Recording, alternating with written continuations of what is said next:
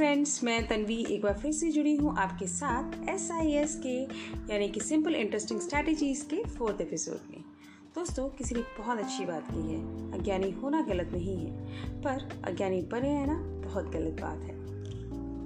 आप समझ ही गए होंगे कि मैं किसके बारे में बात कर रही हूँ। अभी भी नहीं समझे, कोई बात नहीं, एक और हैंड देती हूँ।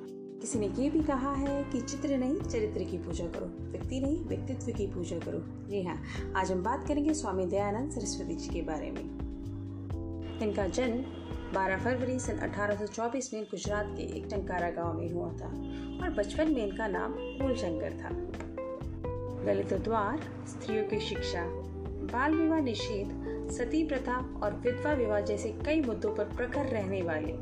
आर्य समाज के संस्थापक स्वामी दयानंद जी की जयंती फागुन माह के कृष्ण पक्ष की दशमी तिथि पर मनाई जाती है। आइए जानते हैं मूल शंकर से स्वामी दयानंद सरस्वती बनने का उनका संपूर्ण जीवन की यात्रा और इसके बारे में। समाज में फैली कुरीतियों और धार्मिक अंधविश्वास से कर ज्ञान प्राप्ति के लिए मूलशंकर नाम का एक युवक मथुरा में परम तपस्वी स्वामी विरजानंद के आश्रम में पहुँचा। मूल शंकर ने जब कुटिया का द्वार खटखटाया तो अंदर से आवाज़ आई, कौन?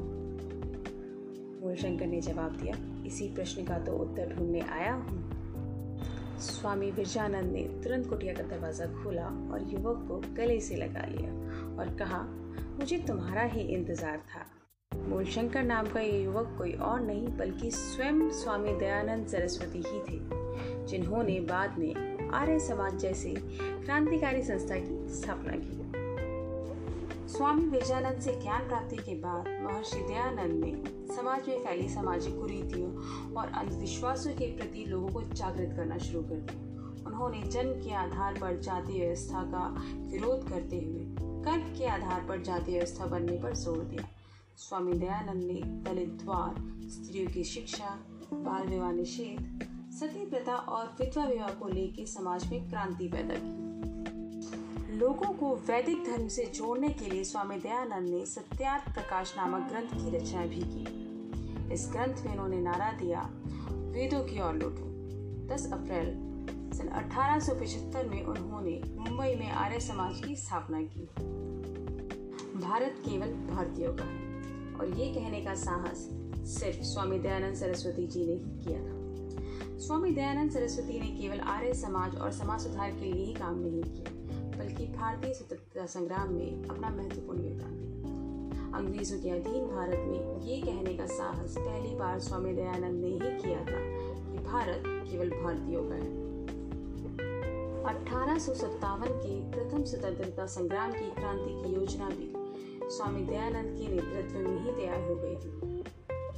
अठारह के स्वतंत्रता संग्राम से पहले स्वामी दयानंद सरस्वती ने हरिद्वार पहुंचकर पाँच ऐसे व्यक्तियों से मुलाकात की जो आगे चलकर इस क्रांति का कर्णधार बने।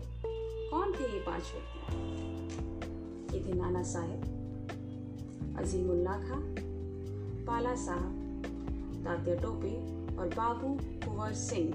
माना जाता है कि अठारह की स्वतंत्रता संग्राम में लड़ने वाले करीब पिछहत्तर प्रतिशत देशभक्त आर्य समाज की विचारधारा को मानने वाले थे। स्वामी दयानंद सरस्वती जी की मृत्यु कैसे हुई थी? आइए इस बारे में भी चर्चा करते हैं। अपने अंतिम दिनों में वो जोधपुर के महाराज जसवंत सिंह के राज्य में स्वामी दयानंद प्रतिदिन महाराज जसवंत सिंह को प्रवचन सुनाते थे और इसी दौरान उन्होंने देखा कि महाराज जसवंत सिंह नन्नी नामक वैश्य के प्रभाव में यही नहीं, उसका हस्तक्षेप राज्य के कार्यों में भी होता था। उन्होंने महाराज को ये बात समझाई तो बड़ी विनम्रता से उन्होंने उनकी बात मान ली और नन्नी से सारे संबंध तोड़ लिए। इसे नन्नी स्वामी दयानंद के खिलाफ हो गई। उन्होंने स्वामी जी के रसोई, कालिया उर्फ़ जगन्नाथ को अपनी तरफ़ मिला के उनके दूध में पिसा हुआ कांच डलवा दिया। इससे स्वामी दयानंद जी की हालत बिगड़ने लगी। रसोईया अधिक दिन तक स्वामी दयानंद जी के साथ गद्दारी नहीं कर सका और एक दिन उसने अपना अपराध स्वीकार कर लिया। उसने माफ़ी भी मांगी। उदार हृदय स्वामी दयानंद ने उसे जीवन यापन के लिए पाँच सौ रुपये देके कहा कि तुम यहाँ से तुरंत भाग जाओ। अगर पकड़े गए तो फिर मैं कुछ नहीं कर सकता। बाद में स्वामी दयानंद को जोधपुर के अस्पताल में भर्ती करवाया गया और वहाँ इलाज के दौरान उनकी मृत्यु हो गई।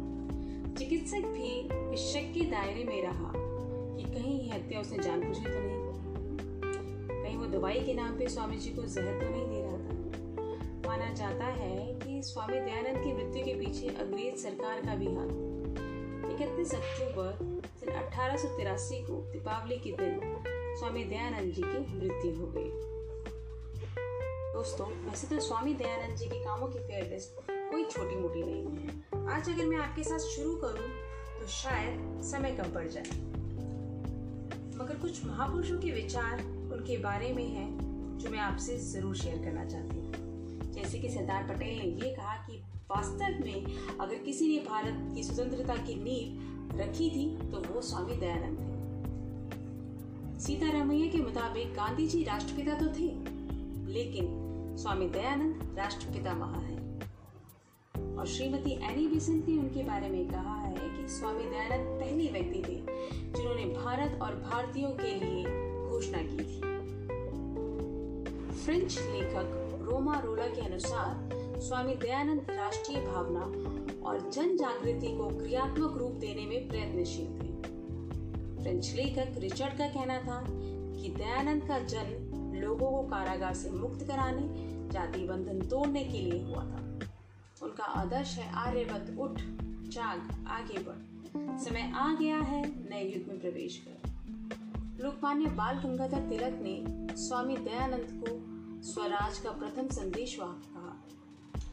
और सुभाष चंद्र बोस ने स्वामी दयानंद को आधुनिक भारत का निर्माता भी बताया सर सैयद अहमद खान ने कहा कि स्वामी दयानंद ऐसे विद्वान और श्रेष्ठ व्यक्ति थे जिनका दूसरे धर्म के लोग भी सम्मान करते थे। So, दोस्तों ये थी स्वामी दयानंद सरस्वती जी की मूल शंकर से स्वामी दयानंद सरस्वती बनने तक की कहानी। मुझसे कोई गलती हो तो प्लीज़ मुझे क्षमा कीजिएगा और अगर आपको ये पॉडकास्ट पसंद आए तो उसे लाइक एंड शेयर ज़रूर कीजिएगा। बहुत बहुत धन्यवाद।